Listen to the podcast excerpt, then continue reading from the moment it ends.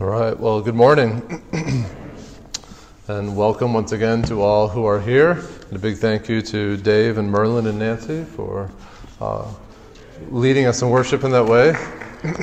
yeah, for sure. Clap. you guys never clap after I preach, but you clap after they after they sing their songs, huh? I'm very thankful for them. Uh, very thankful again for all who are here this morning. It's a great joy to be gathered in the name of the Lord Jesus Christ and to be reminded of those rich uh, doctrinal truths that the Lord never forsakes us. He's given us a firm foundation in His Word. Uh, amazing, amazing truth. A few announcements to be aware of as a church family uh, things that we are doing as a church family, ways to be involved and to be uh, working together uh, for the glory of God's name. And the first one is today, immediately following the service, is our quarterly members meeting. Uh, so, members, do please plan on staying for that. Uh, we have a number of important things to talk about. Uh, there'll be a financial update, there'll be an update on the kitchen. There'll also be an update on our ministry action plan. Remember our three year ministry action plan? We want to keep that before you and ways that we're moving forward with that. We also have an exciting thing to vote on. Uh, as a church, we want to really be on our A game when it comes to live stream and audio and our online presence. And so we have a, a, a an item for that to think about today. Uh, so please, members, keep that in mind. Immediately following the service will be uh, that quarterly members meeting. Uh, second announcement is to be keeping in your mind that date of August 2nd. Remember, that's a change. We were talking later in the month, but we bumped up to August 2nd uh, when we're doing the Loving Your Community brainstorming session. All of our growth groups are going through this book, uh, Loving Your Community by Pastor Steve Viars. And I, and I just want to say I'm loving all the conversations I've been having with so many of you about the ways how the Lord is using this just to encourage and challenge, in a lot of ways, convict, right? It's, it's a very convicting book, uh, and, but I think ties in well with our mission as a church to, to be uh, saturating all Barry County and Allegan County with the gospel of the Lord Jesus Christ. So, August 2nd, what, what I don't want to happen is that we read this book and just it goes on the shelf and we're like, well, that was nice. I want to lead the change to action, to growth. And so, August 2nd, immediately following the service, uh, we're having a brainstorming session, and we've invited a number of local community leaders to come and share with us what they perceive to be the greatest needs uh, that are in this community. And we want to strategize and think and pray as a church. Uh, how can we be meeting these needs with the love of Christ and with the gospel of Christ? So I'm, excited about that Sunday. Hope you guys are too. Please, please mark that on your calendars. Plan on just an extended day on August 2nd. Um, and then uh, the only other thing to mention is that August 2nd date. Remember, we're trying to slowly rephase things back in. Uh, on the August 2nd date, we'll also be resuming children's church uh, and nursery. Uh, so please plan accordingly that way also. Uh, this time we're going to go to the Lord in prayer. I just want to mention one thing before I pray. I, I, I heard last night uh, at my, my brother's church uh, over in Pennsylvania uh, that their pastor yesterday apparently died in a motorcycle accident. Uh, so I do want to lift that church up in prayer this morning. Uh, and I knew there was something else I was announcing. That's why I was kind of stuttering a little bit. My mind is trying to tell me there's something else to announce, and it's this. Uh, just thinking about the suddenness of life and death, right? Uh, and we have many unsaved loved ones who need the Lord Jesus Christ. And we want to be mindful of, of, that. And we want to be obeying the Lord's commission to, to be making disciples, right? And so out there in the foyer will be this bowl and what I'm asking you to do, there's a few who have done this already, but there's a piece of paper back there, and it's the place to put your name on there and the name of a loved one, an unsaved loved one, or coworker, or neighbor. Put that name in there, and on Wednesday nights, the prayer team on Wednesday nights praying through those names, and also your servant leaders will be praying through those names. We're just asking the Lord to, to draw sinners to Himself, and also asking the Lord to help you uh, to be going out and making disciples, to be boldly proclaiming the gospel to them.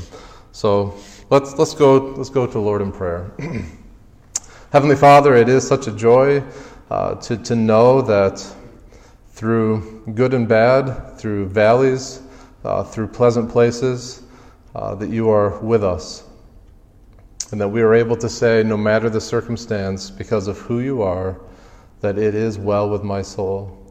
To be able to say through the deepest agony, the deepest pain, and also the highest heights of joy, that you are with me, you are my God, you are my helper, you will not leave me, you will not forsake me. It is well with my soul.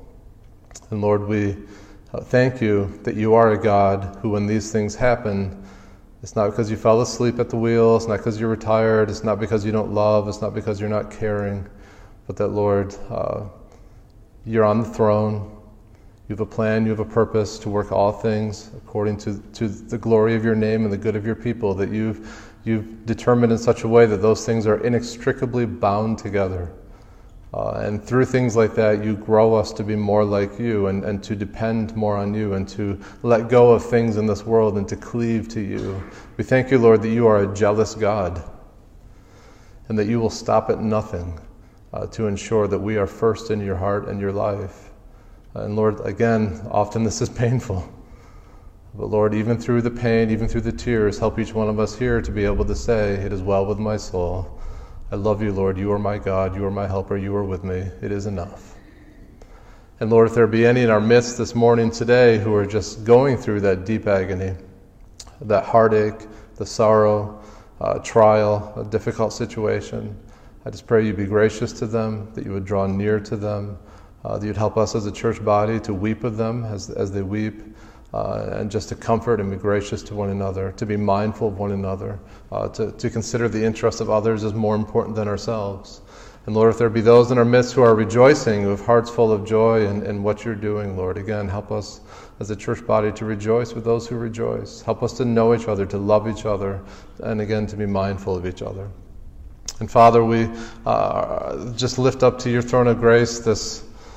Uh, my brother's church over in Pennsylvania. I'm sure this morning uh, it's like a hurricane, not, not really sure uh, what to do, having lost the pastor just, just the day before. Lord, I, I pray through this you would guide the church, shepherd the church, care for the church, help, help the other leaders there uh, to lead well through this, help the church to grow through this, uh, and, and that you would just comfort them with, with the comfort that only you can provide. And Lord, as we think of our own church family, uh, we think of just the joy of, of the wedding yesterday with Jacob and Savannah, uh, setting forth now as one flesh. I just pray that you would richly bless that marriage. Uh, help Jacob to be a godly man who, who leads, leads his wife as a, as a godly husband, who loves his wife as Christ has loved the church. And help Savannah to follow his leadership, to submit unto his leadership, and, and to be a godly helpmate and that they both together will be a great team together, bringing much glory to your name and, and for, for your kingdom and your namesake. And Lord, we think also of some of the new families in our church, or, or I should say, growing families. Uh, we thank you for uh, Eric and Morgan, just the joy of uh, their little Will, who's now one month old. We thank you for uh, keeping Morgan and Eric safe uh, and strong and healthy, and also Will. We pray that Will would just grow to love you uh, help Eric and Morgan as this time, uh, as they uh, learn to be parents. Just give them the grace, the patience, the wisdom that they need. And I would pray the same for uh, Nick and Elizabeth with their little one, a few months older than that, Lord. But just the joy of being parents. Also, just through the sleepless nights, uh, help them uh, as mom and dad to be a team, not to be going at it with each other, but Lord, just, just to be patient with each other and, and, just that joy of raising their children in the things of the Lord uh, and help each one of us here who are moms and dads and grandmas and grandparents to, to do the same. You've given us children uh, to raise, uh, to, to teach them the things of the Lord, to teach them the scriptures, to obey you, to follow you. Help us to do that as moms and dads and grandmas and gra- help us to, to model that in the way we live and think and act. May they see Christ in us not just on Sundays, uh, but 24 7. And Lord, we also pray for the country in which we live. Uh, there's so much that concerns us and breaks our hearts. But Lord, we, we pray for those whom you have ordained and established to be an authority over us, just locally and, and also on Capitol Hill, that they would do what's right in your sight. Uh, we think also the world in which we live. We're so thankful for the missionaries that we're able to support all around the world. And, and this morning we just lift up to you uh, the Van Bruggens with the Word of Life Ministry. Uh, again, just I'm sure with COVID and everything else going on, they're just having to uh, re strategize everything, rethink everything, Lord, and that, that's not always a bad thing. It's just an opportunity to, to think about how they can be most effective in getting the gospel out to, to children and teens. So I just pray for the Van Bergens, give them wisdom that they need, protect their marriage as they travel much, uh, and as, as they uh, just seek to labor for you. And Lord, we just pray all of this in Jesus' name. And all God's people say, Amen. so if you would, uh, turn with me to the Gospel of Luke. The Gospel of Luke. Luke is, of course, one of the what's called the, the three synoptic Gospels Matthew, Mark, and Luke. Uh, then there's the fourth Gospel of John, but Luke is part of those synoptic Gospels. Synoptic just means to see together, and so they're, they're very parallel with each other. And starting today, we're going to be jumping into the book of Luke, and we're going to, we're going to be there for a long time. And I'm, I'm looking forward to it, excited about it. So if, as you're finding your way to Luke, maybe you're already there, uh, but just, just to get thinking about Luke this morning, if I was to ask you uh, who you think made uh, the most significant contribution to the New Testament, I'm willing to bet that most of us would want to say Paul. Uh, or if I even asked it this way, who made the most significant contribution to the, to the New Testament in terms of the total number of verses. And again, we might be tempted to say Paul. Or if I ask you this, who was the only non Jewish author of any book in the New Testament? Or who of all the gospel writers never met Jesus while he was alive? And the answer to every one of those questions would be Luke. The, the two volume, because Luke wrote Luke and Acts, right? So those two volumes together are the largest contribution by any single author, making up a quarter of the New Testament, more than Paul himself. also, Luke was the only non Jewish author of any New Testament book, and Luke, as far as we can tell, he never met Jesus while Jesus was alive. He, he learned everything through eyewitness interviews and meticulous research. Most likely, the research that Luke did was funded by the patron Theophilus. You can find him in verse uh, 3, where he talks about the most excellent Theophilus. We'll talk about him a little bit more in a few minutes. But, but most likely, he, Theophilus was a wealthy patron who paid for Luke uh, to research these things. He gave the funding to write Luke and Acts. And so Luke dedicates this two volume work to Theophilus. So, so this morning, again, we're digging in to the longest book in the New Testament, the book of Luke. And again, I'm excited about that. Uh, I foresee us being here for probably a couple years, maybe maybe more, maybe less, but but most likely a couple years. We'll take breaks from it here and there as the Spirit leads. For example, in October, uh, we're having a missions emphasis month, so probably in October we'll be in some different different passages. Uh, but for the most part, we're going to be in Luke. So I would just encourage you to to take your bookmark and stick it in Luke, Luke and in your daily devotions. As you, and as you have opportunity, just be reading through Luke, uh, get, get a good understanding of Luke, uh, and come to appreciate Luke. Just, just marinate in it for a long time. Uh, I chose to speak through or to preach through the Gospel of Luke uh, because of its emphasis on the gospel message. Of course, I could have chose Matthew, Mark, Luke, or John, uh, but Luke, I think, brings out some things that I really think are important for us as a church family. Uh, it is one of my great prayers, deep prayers, uh, for Orangeville Baptist Church, uh, that we as a congregation would be increasingly, over time, more and more and more gospel centered, gospel saturated, and gospel driven.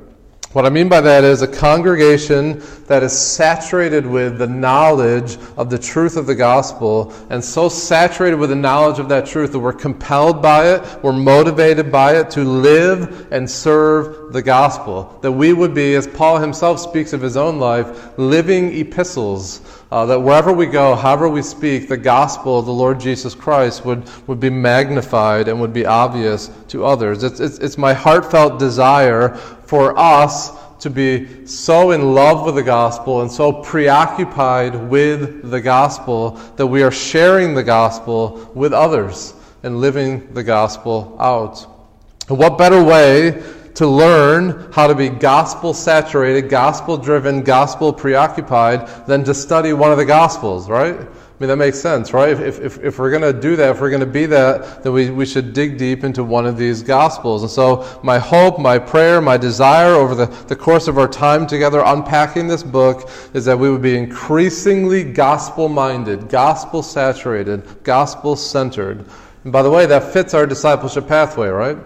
Believe, belong, become, build. If, if you think of that pathway, think of the gospel as the fuel that empowers us to be able to, to go down that pathway, to accomplish that pathway. And of course, the aim of that pathway is that we saturate all of Barry and Allegan County with the gospel of Jesus Christ. But how can we do that?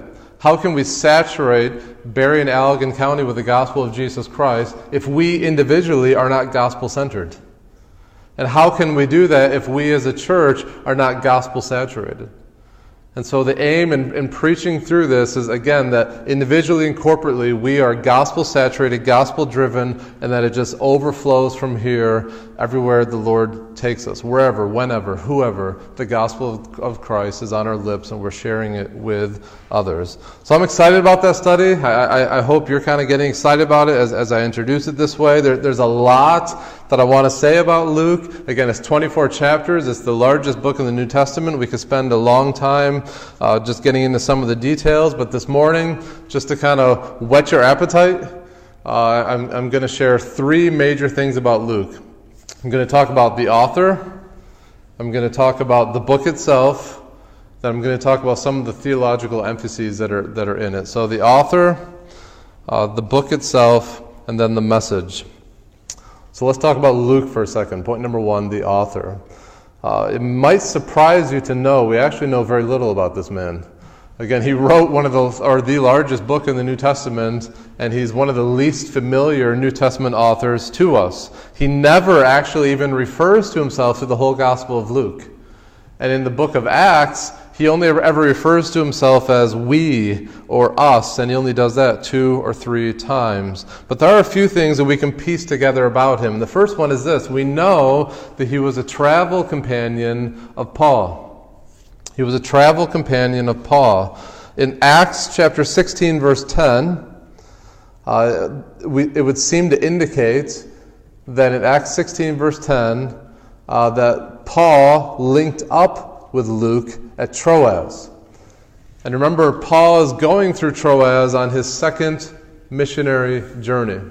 And this is also at Troas where Paul has what's become known as the Macedonian vision or the Macedonian call.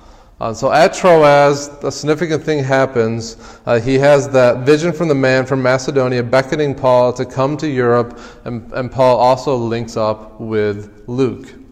From there, Luke becomes Paul's dependable co worker. He's with Paul in Philippi. He's with Paul in Jerusalem. He's with Paul during the two year imprisonment in Caesarea. He's also with Paul in the hazardous voyage, that, that the ship voyage uh, through, through to, on the way to Rome. So he's with him there, and he's also with him in Rome. So Paul and Luke are traveling companions. Luke is also a widely esteemed doctor fact, if anyone knows anything about Luke, they seem to know that. Well, he's a doctor, right? Uh, Colossians 4.14 says, uh, Paul refers to Luke as, quote, Luke, the beloved physician. That's quite the phrase, isn't it? Luke, the beloved physician. What, what comes to your mind when you hear that phrase, beloved physician? As, as I thought about that, what came to my mind was a lover of people. If he's a beloved physician, he must love people. And he must have a desire to, to serve others. And I want you just for a moment to think about the life of Paul. Think about how often that man was beaten. And, and all the, the sufferings, the physical sufferings that that man endured. I mean, it, it's this huge litany, right? That if, for most of us, if we went through one of those things, it would be more than enough Thank you, Lord, that's enough. I don't need any more of that. Uh, but Paul has this huge list of, of things that he suffered, things that he endured for Jesus. His wounds were frequent and his wounds were severe. In fact, on a couple of occasions at least, he's beaten to within an inch of his life, right? And so think about the fact that there's no antibiotics in that day, there's no neosporin or any other medicinal benefits that we have today. No doubt, if you think about Paul and those severe beatings that he took, he would spend several days drifting in and out of consciousness as he's recovering from such severe beatings. Where is Luke that whole time? He's right there with him, isn't he? And so Paul calls Luke the beloved physician. Luke is there through all of it. Luke is there caring for him and mending him uh, and restoring him physically, no doubt praying for him. Luke is a beloved physician.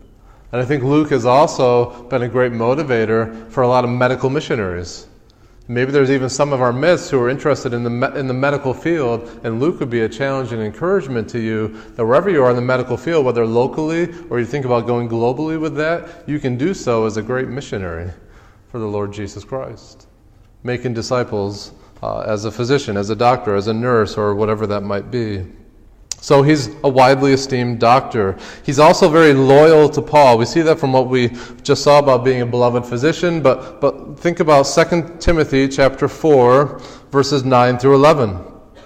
In 2 Timothy chapter 4, verses 9 through 11, we read, Paul writes, Do your best to come to me soon. He's saying that to Timothy. He says, For Demas, what a name, right? Demas. Uh, I've never met anyone named Demas. uh, but Demas, Paul says about him that he has, Demas is in love with this present world, has deserted me and gone to Thessalonica. We might not know very many people or anyone named Demas, but I think we've encountered a lot of people like Demas, huh? Who fall in love with the world. So Demas deserts Paul. Then he says, Crescens has gone to Galatia, Titus to Dalmatia. But then notice how it ends 2 Timothy 4, verse 11 Luke alone is with me. Luke alone is with me. Now, so far as we know, Paul was martyred shortly after this by, by Nero. Uh, church tradition says that Luke was in prison in Rome with Paul uh, just weeks before Nero had him killed for following Jesus. In fact, a number of people think Paul was probably beheaded by Nero. So if you picture this, some have abandoned Paul, like Demas. Other co laborers have been needed to go and, and, and build the kingdom, build, be preaching the gospel all around the world. Uh, Demas has been pulled away by the world, but Luke is with Paul. Luke never leaves Paul, he's right there with him. Luke is devoted. He is a devoted friend, a devoted co worker. Luke is also a scholar. He's a scholar, he's a man of great learning. Uh, Luke's gospel is the most literary of the four gospels. Uh, we're, we're, also told that he writes the best literary Greek of the entire New Testament, even better than Paul. So Luke is a scholar. He's a poet with the words. Some people call him a painter of words. In his gospel, Luke uses more medical terms than a well known uh, person named Hippocrates. Remember Hippocrates? He's the father not of hypocrisy. He's the father of what? Do you remember? Medicine, right? So Luke uses more medical terms than Hippocrates, the father of medicine. And above all, Luke writes under the inspiration of the Holy Spirit, and it is the gospel which he shares. Not only is Luke a scholar, he's a historian. Um, many, again, think of Luke as a doctor, but one of his main contributions to Christianity was a great historian. Look at Luke chapter 1, verses 1 through 4.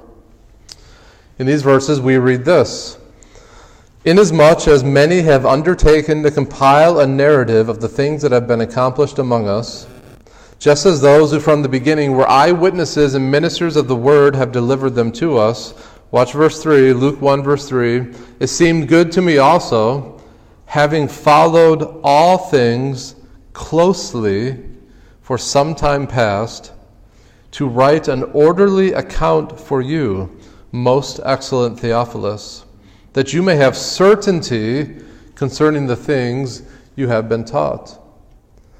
So, what do we learn about Luke there? He's a historian, right? He's, he's, he's done extensive research. He's interviewed eyewitnesses. He, he's carefully investigated everything. He's spent time tracking down details. He's ended up writing a two volume work about all of this so that Theophilus and others might, again, as verse 4 says, have certainty concerning the things you've been taught. Do you, as a Christian, ever wonder, do you ever doubt about the certainty of the things you've been taught? That's one of the reasons why Luke has been written. So you can see the historical veracity of it, the truthfulness of it. And you might be wondering, who in the world is this Theophilus? And it's a good question. We really don't know. Uh, many have, have come up with the speculation that because his name means lover of God or friend of God, uh, some have come to the conclusion that this is not an individual person, uh, but this is actually a symbol for all Christians everywhere who love the Lord Jesus Christ. Uh, my personal opinion is that seems very unlikely. He's given the title Most Excellent Theophilus. We actually encounter that in two other places in Acts. Festus is called that, and so is Felix. And the understanding there would appear to be that Theophilus was some kind of Roman official, someone of great social standing who had come to faith in Christ and was in need of firm grounding in the faith. And again, he's probably wealthy and he funds Luke uh, to do the research that Luke does. But most importantly, out of all that we've said, what we need to understand is, as, we, as we're trying to get to know Luke, is that he was a theologian. Luke was a theologian the point of his historical research, uh, the point of the two volumes that he writes, is not just to fill in the blanks and give us some, some historical peculiarities. That's, that's not why he writes what he writes. He, he writes to give us a portrait of, of the God man, the Lord Jesus Christ. And so Luke is a theologian. Not, he's not just giving us information, but he wants us to know who Jesus is and to grow in our relationship with him and to have certainty, to be convinced, assured of the things that we have been taught. So the Gospel of Luke is not just good history, it's good theology. It's good theology about the God man, the Lord Jesus Christ, and what God has done in Christ to, to save sinners to reconcile sinners, and to, to begin to build his church, as we see through, the, through the, the book of Acts. And in a few moments, we're going to highlight some of those themes about Acts. So that's, that's Luke. That's who Luke is. Pretty interesting guy. Uh, and I hope one thing we can take away from that is just this concept of no matter who you are, no matter what your gifts or your talents or your weaknesses are, the Lord can use you. The Lord wants to use you. Maybe you're a historian, maybe you're a medical person, maybe, maybe you're just a good friend to somebody. Uh, that, that list goes on. But we see through Luke, the key thing is just are you being willing to be, are you willing to be used by God? Are you willing to be a vessel uh, of, of in, in His hands to, to spread mercy in the gospel to whoever you can, whenever you can, wherever you can? That's Luke. Now, how about the book? Uh, just a real quick overview of, of the book. Uh, the Gospel of Luke can be broken down into four parts. The first part is Luke chapter 1 and 2. And I've given this the title, The Births of John and Jesus. So, Luke chapter 1 through 2, the births of John and Jesus. Interestingly, th- this part, chapters 1 and 2, covers approximately 30 years of time. 30 years of time. So it takes us maybe at the most 30 minutes to read chapters 1 and 2, and in those 30 minutes, you've covered 30 years of the life of John the Baptist and Jesus himself. Uh, both John and Jesus, we learn from Luke 1 and 2, have miraculous birth, uh, followed by a message from an angel. Both birth accounts are full of praising of God. Uh, both John and Jesus are filled with the Spirit. Uh, but there is one big difference between John and Jesus. John is the messenger who prepares the way for Jesus, and Jesus is that promised Messiah, uh, through whom the promises of God will be fulfilled and salvation offered for all. After that is Luke chapter 3 through chapter 4, verse 13. The second major part of Luke is Luke chapter 3 through verse 4, chapter 4, verse 13, and I've titled this Preparation for Ministry. Preparation for Ministry. Uh, this section jumps forward to suddenly John and Jesus are adults. So so if you look real quick with me at Luke chapter 2, Luke chapter 1 is very long, then Luke chapter 2, and you read verse 52, where it says, And Jesus increased in wisdom and in stature and in favor with God and man. best as we can tell, if you jump back to verse 51, at that point, Jesus is probably something like 12 years old. And so from John or from Luke 2 verse 52 to Luke 3 verse 1, there's an 18 year jump. Sometimes it's easy to forget that when we, when we read through Scripture. It takes us a second to read that, but we just move forward 18 years in time to, to Luke chapter 3, verse 1, where it says, In the 15th year of the reign of Tiberius Caesar, Pontius Pilate being governor of Judea, and Herod being tetrarch of Galilee, and his brother Philip, tetrarch of the region of Iturea and Trachonitis, and Lysanias, tetrarch of Abilene, during the high priesthood of Annas and Caiaphas, the word of God came to John. That's John the Baptist, John the son of Zechariah Zechariah in the wilderness. And here's what he does He went into all the region around the Jordan, proclaiming a baptism of repentance for the forgiveness of sins. Verse 4 would help us understand he did this in fulfillment of the Word of God. So you see, this section jumps way forward. Suddenly, John and Jesus are young adults. Uh, John is proclaiming uh, baptism, he's proclaiming repentance, and as, as such, he's pointing the way for Jesus Christ. Shortly after, in John chapter 3 and 4, he's going to baptize Jesus, uh, preparing Jesus for ministry. And as soon as Jesus is baptized, the Holy Spirit leads him into the wilderness to be tempted for 40 days. And near the end of this section, in, in Luke chapter 4, uh, is this very interesting genealogy of Jesus that traces his, his genealogy, his roots through Joseph, back to Adam, and then to God. That's all preparation for Jesus' ministry. And so then, Luke chapter 4, verse 14, through chapter 9, verse 50, Jesus begins to minister in Galilee. So you can see how it's building, right? Jesus' birth, Jesus' preparation. Now he begins to minister in Galilee. Look at Luke chapter 4, verse 14. He's just been tempted. He's been uh, successfully repulsed the devil through, through Scripture.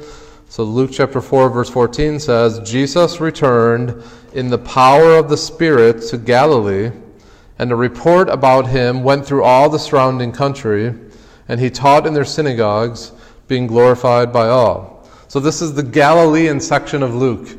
So from Luke 4, 14 through chapter 9, verse 50, it's all about Jesus ministering in Galilee. And this section highlights the power and authority of Jesus Christ. This is where Jesus calls his disciples. This is where Jesus performs many, many miracles. This is where we have the Sermon on the Mount and the Transfiguration. And this section ends in chapter 9 with Jesus speaking about his death and the disciples starting to argue about who's the greatest.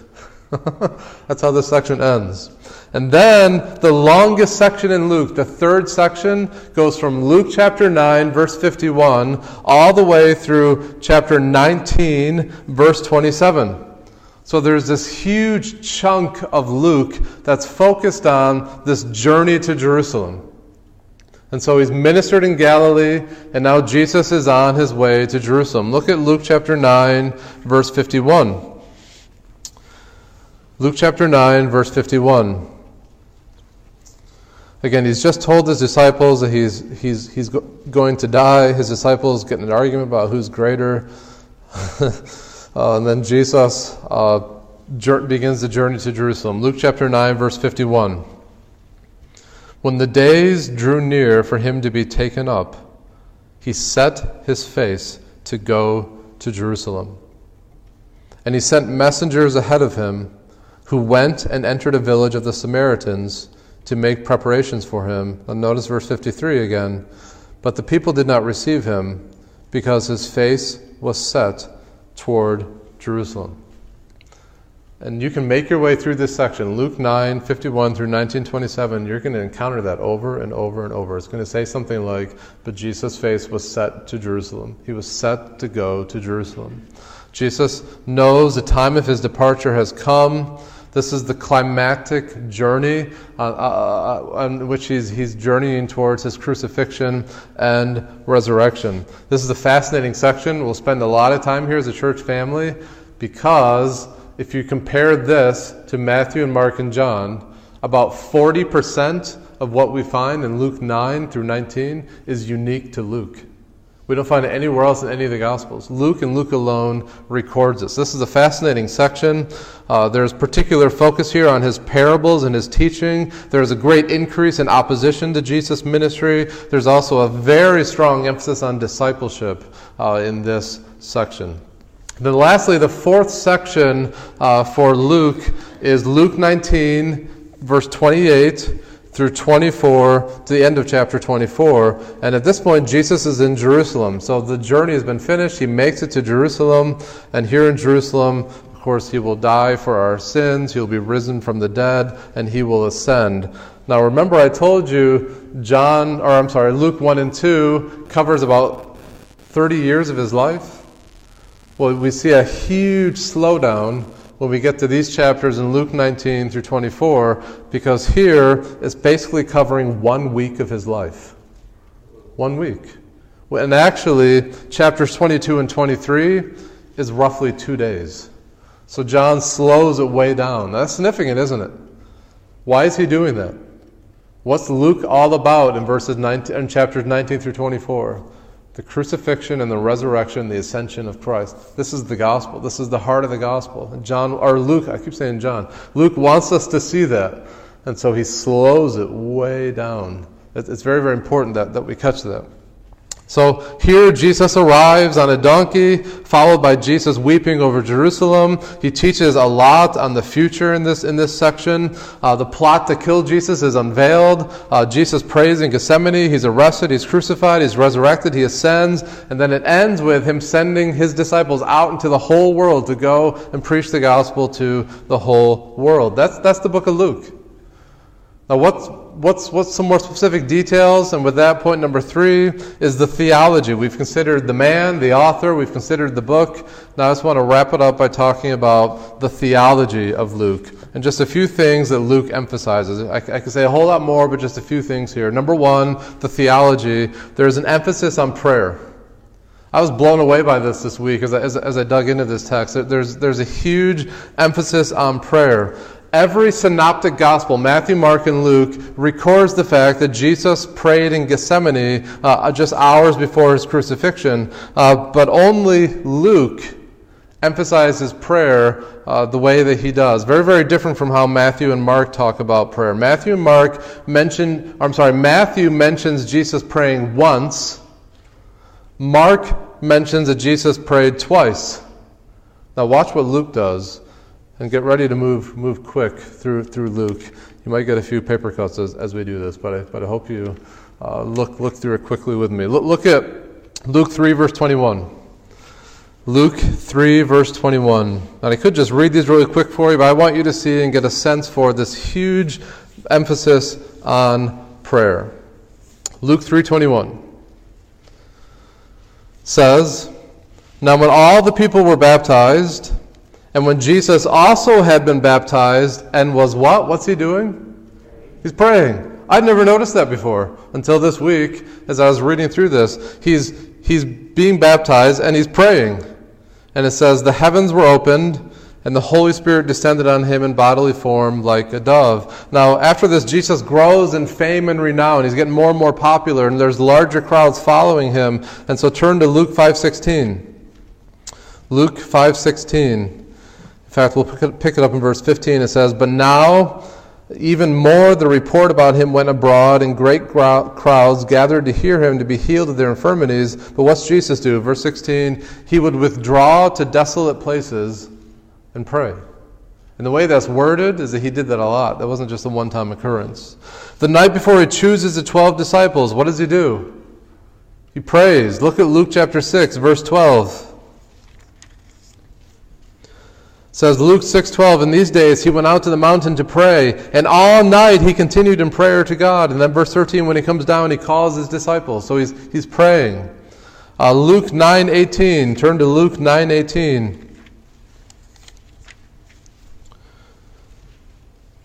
This is where Peter confesses Jesus as the Christ. In Luke 9:18 it says now it happened that as he was praying alone the disciples were with him, and he asked them, Who do the crowds say that I am? So there he is praying. Now, now move forward to the Transfiguration, Luke 9, verse 28. In Luke 9, verse 28, it says, Now about eight days after these sayings, he took with him Peter and John and James, and went up on the mountain to do what? To pray. So that at, he's on his way there to pray, uh, and then the actual transformation occurs. Jump down to, well, just verse 29. It says, And as he was praying, the appearance of his face was altered, and his clothing became dazzling white. And behold, two men were walking with him, Moses and Elijah. So there's a transfiguration, and it's saturated with prayer. Now, just before Jesus gives us what we now call the Lord's Prayer, guess what he was doing then also? If you turn to Luke chapter 11, uh, verse 1. My pages are sticking together. Luke, Luke chapter 11, verse 1 says, Now Jesus was, surprise, surprise, praying in a certain place. And when he had finished, one of his disciples said to him, Lord, teach us to pray, as John taught his disciples. In Luke 22 32, if you move forward just, just a number of chapters there, Luke 22 32, uh, Peter, uh, Satan has wanted to destroy Peter, to sift him, to, to take him out. But Jesus says in Luke chapter 22, uh, verse 32, uh, I'll start in verse 31. It says, Simon, Simon, behold, Satan demanded to have you that he might sift you like wheat, but I have prayed for you that your faith may not fail. When you have turned again to strengthen your brothers. And of course, in that same chapter, Luke 22, verse 44, this is the prayer of Gethsemane where it says, Being in agony, he did what? He prayed more earnestly. That's Luke 22 44. And his sweat became like great drops of blood falling down to the ground. And what's Jesus do while he's on the cross? He prays. Luke records two of those prayers. In Luke 23, verse 34, uh, we read this. It says, Jesus said, Father, forgive them, for they know not what they do. And then just before he dies, just a few verses later, Luke 23, verse 46, then Jesus, calling out with a loud voice, said, Father, into your hands I commit my spirit. And having said this, he breathed his last. So Jesus himself prays and prays and prays. You're seeing that emphasis, right? But it's not just that way that prayer gets emphasized. Yes, Jesus prays a lot, but he also teaches a lot about praying. So in Luke 11, uh, he, he shares the parable of, of the guy who has a friend who asked him for three loaves of bread at midnight, uh, teaching us that we should pray with persistence. In Luke 18, he has two parables about prayer. One is about the unjust judge and the belligerent widow who won't give up uh, teaching us that we should be persistent in our prayer. And in Luke 18, 9 through 14, you have the Pharisee who's boasting about himself, and then you have the publican who won't even look up. All he can say is, Have mercy on me, the sinner, teaching us about humility in prayer and mercy in prayer. And it's only in Luke 1, Luke chapter 21, verse 36, that this is recorded where Jesus says, Stay awake at all times, praying that you may have strength to escape all these things that are going to take place and to stand before the Son of God. So, so praying that you may have strength. And it's not just that. We also see other people praying in the, in the Gospel of Luke. So in Luke chapter 1, verse 10, we're told that while Zechariah is in the temple, that the whole multitude is outside the temple praying. We're also told that while Zechariah is in the temple, he's praying. Uh, says in Luke 1.13, Do not be afraid, Zechariah, your prayer has been heard. remember Anna? When, when Mary and Joseph bring Jesus to the temple, Anna is there. She's in the temple serving God. And we read in Luke chapter 2, verse 37, that she is worshiping with fasting and prayer night and day. And then in Luke chapter 11, verse 1, like we read, the disciples asked Jesus, Lord, teach us how to pray. It's no wonder that many refer to Luke as the gospel of prayer. Prayer is heavily emphasized.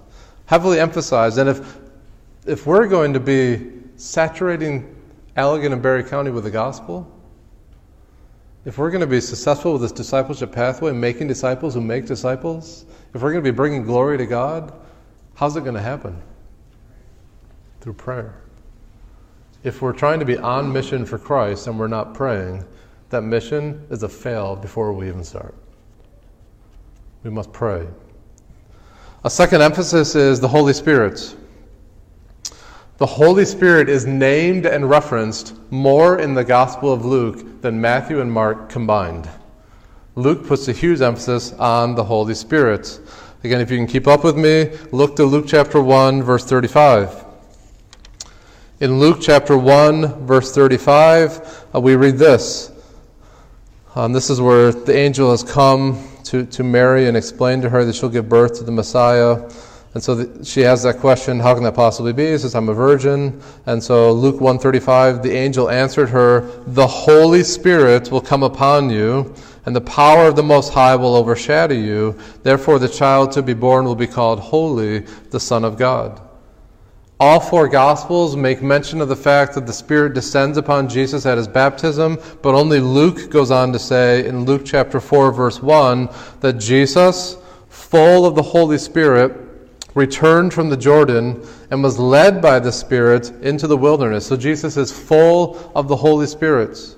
Then in Luke chapter 4, verse 18, he says this The Spirit of the Lord is upon me he, the Spirit of the Lord, has anointed me to proclaim good news to the poor. He has sent me to proclaim liberty to the captives and recovering of sight to the blind, to set at liberty those who are oppressed.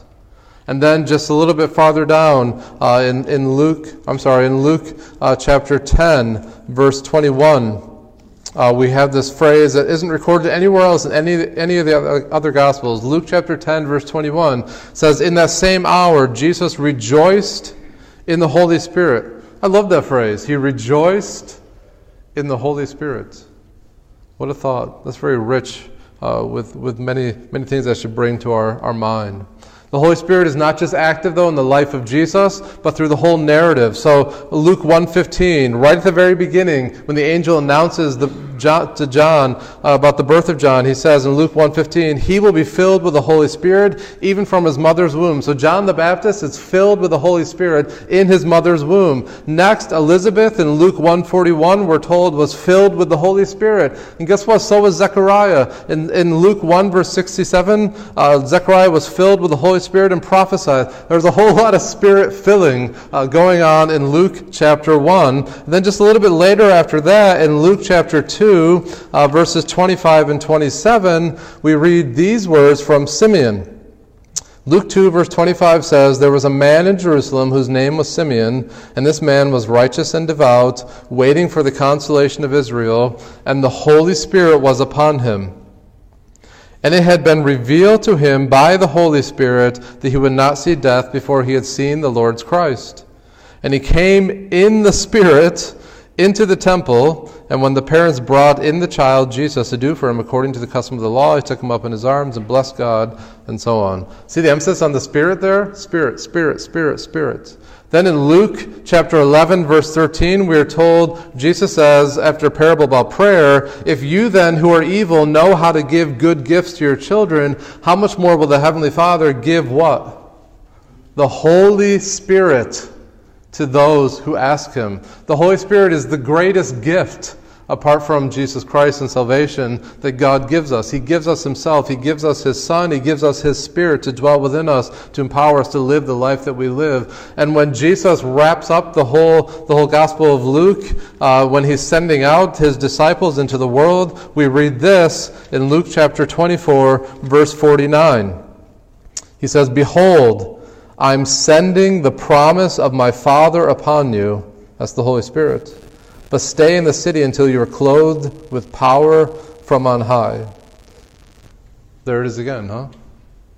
The emphasis on the Spirit. How was the early church so successful? Because if you turn to Acts, and it, you see this phrase constantly, and people were added to the church daily. And the gospel grows and the church grows. How does that happen? Because they go forth on their knees in prayer dependent upon the Spirit. How are we as a church going to be gospel saturated? How are we going to saturate this county with the gospel? On our knees in prayer, dependent on the power of the Spirit. Amen? There's more to emphasize. There's an emphasis on compassion for outcasts and, and, and the downtrodden. We see this right from the opening of the gospel. Think about Mary the mother of Jesus. She's a nobody from Nowheresville. uh, she's, she's downtrodden, she's, she's poor. Jesus is born into this poor family. He's born in a manger, right? And then in Luke chapter 2, verse 24, when, when Mary and, and Joseph go to dedicate Jesus, they're only able to offer up two turtle doves. That's, that's the poor man's offering. There's right from the beginning this emphasis on this care and this concern for the downtrodden, the poor, the outcasts. Uh, Mary, in her song uh, that she sings in, in Luke chapter 1, verse 52, she makes mention of this because she says about, G- about God, He has shown strength with His arm, He has scattered the proud in the thoughts of their hearts. Then Luke 1, verse 52, uh, He has brought down the mighty from their thrones and exalted those of humble estate. See that emphasis? He's exalted those of humble estate. And I read this earlier, but Luke chapter 4, verse 18, Jesus says his ministry is for the downtrodden. He says again, The Spirit of the Lord is upon me because he has anointed me to proclaim good news to who? The poor. He has sent me to proclaim liberty to who? The captives. And recovering of sight to who? The blind. You see the downtrodden, the outcast? Then he says, To set at liberty those who are oppressed See that emphasis on the downtrodden, the outcasts? Uh, that, that's where Jesus will focus his ministry. We see it also in Luke chapter 14, uh, verses 12 through 14. Uh, the, the parable of the great banquet and Jesus says, He said also to the man who invited him, When you give a dinner or a banquet, do not invite your friends or your brother or your relatives or rich neighbors, lest they also invite you in return and you be repaid. But when you give a feast, invite the poor, the crippled, the lame, the blind. Why? You will be blessed because they cannot repay you. You will be repaid at the resurrection of Jesus.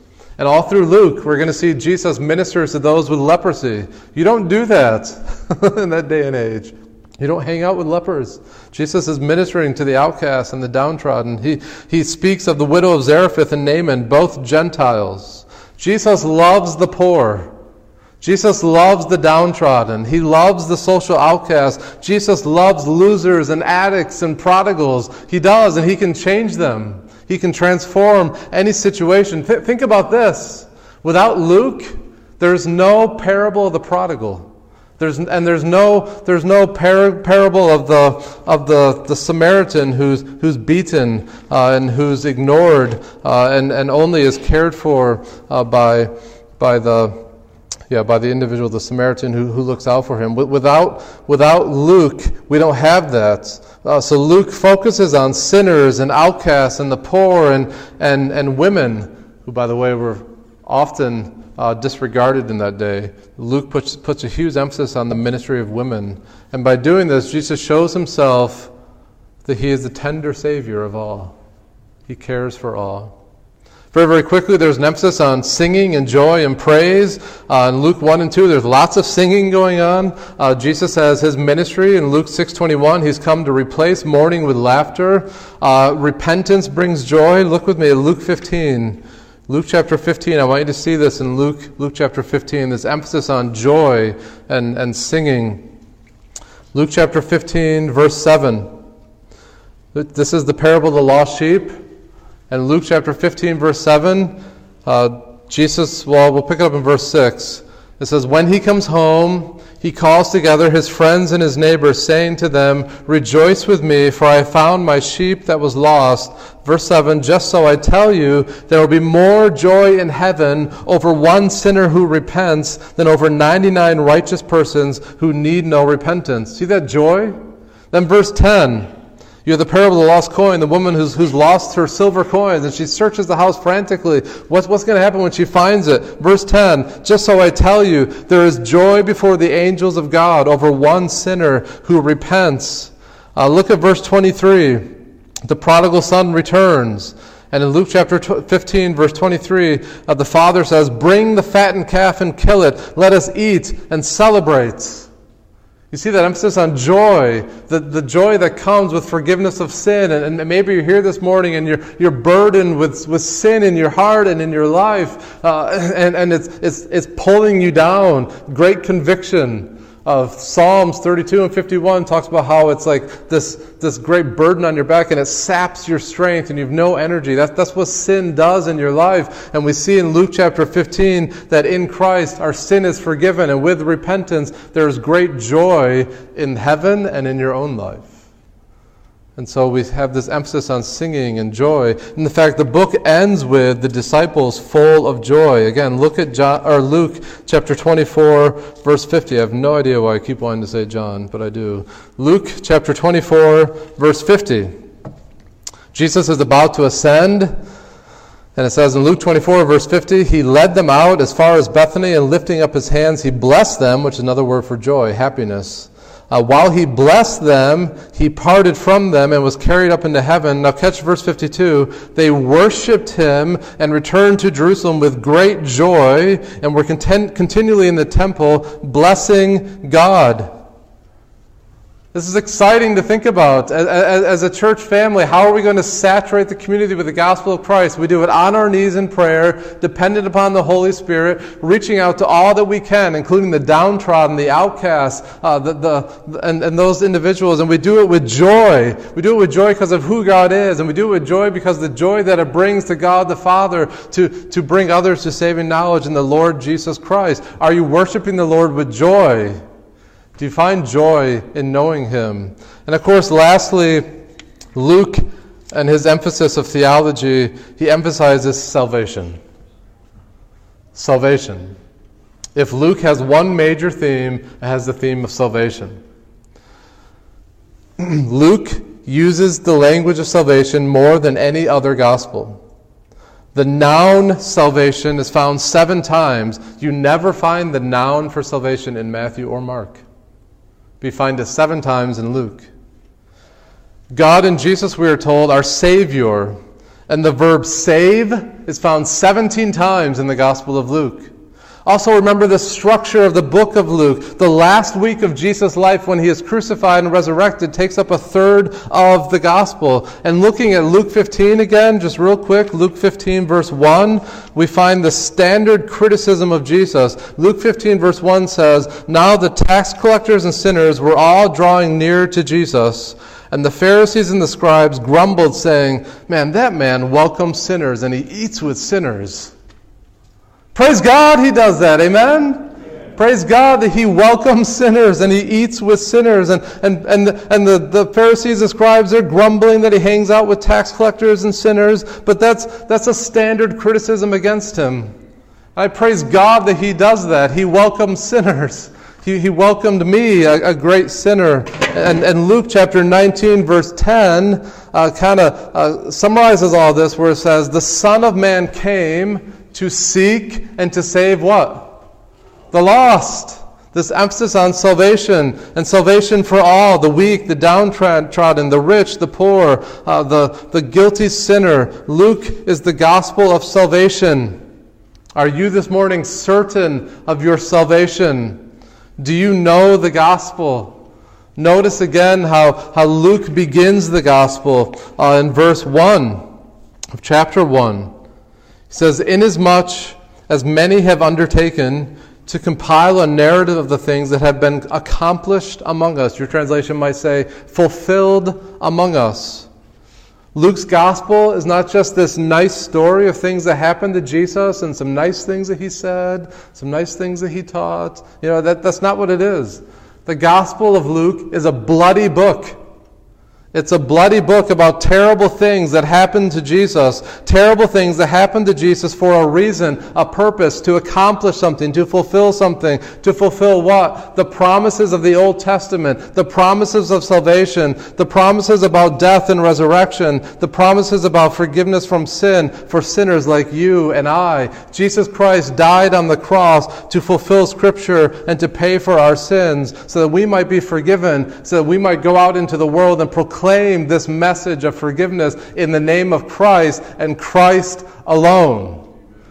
And so that's why I'm excited about going through this gospel because it gets the emphasis on, on exactly that being gospel centered, gospel driven. If we're going to make a difference that can't be ignored, if we're going to be on mission, it's going to happen by emphasizing what Luke emphasizes. And I would just ask again this morning Jesus came to bring new life. He came to offer salvation.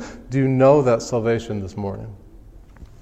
And today is the day to know it. If you have questions about how to know Him, questions about how He forgives sin and why He forgives sins and what the cross is about, who Jesus is, we're so glad you're here and we, we love to talk about those things and try and answer those questions from the scriptures.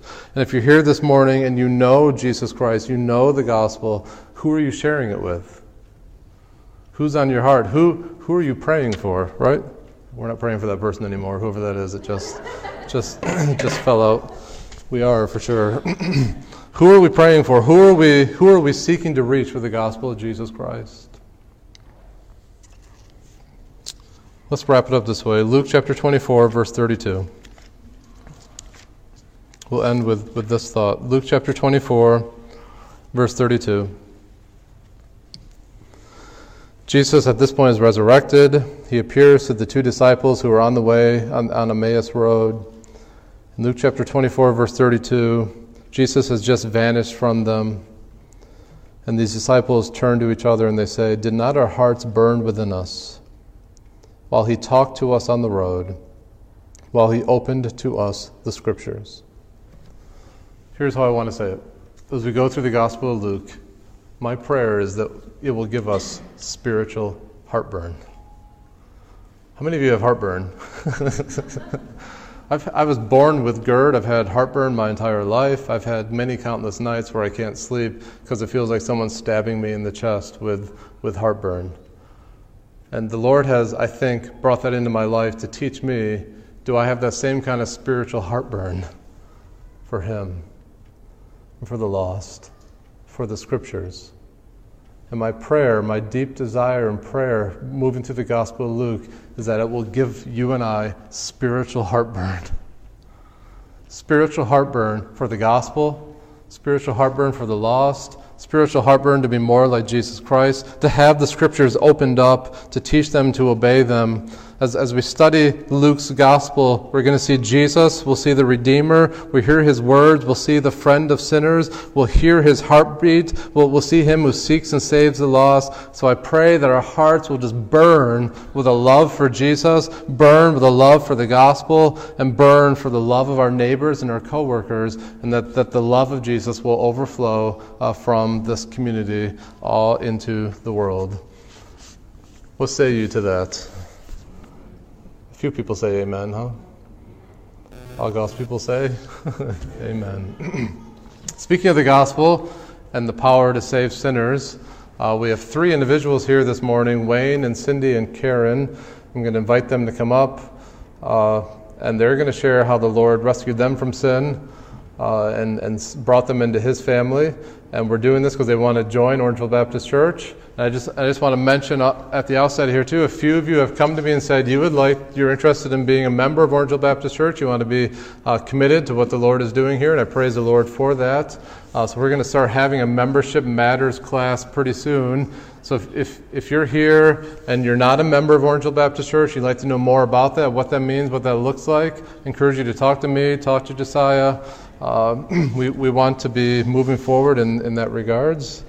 Uh, are they using this or are they using that? They're using that. Okay.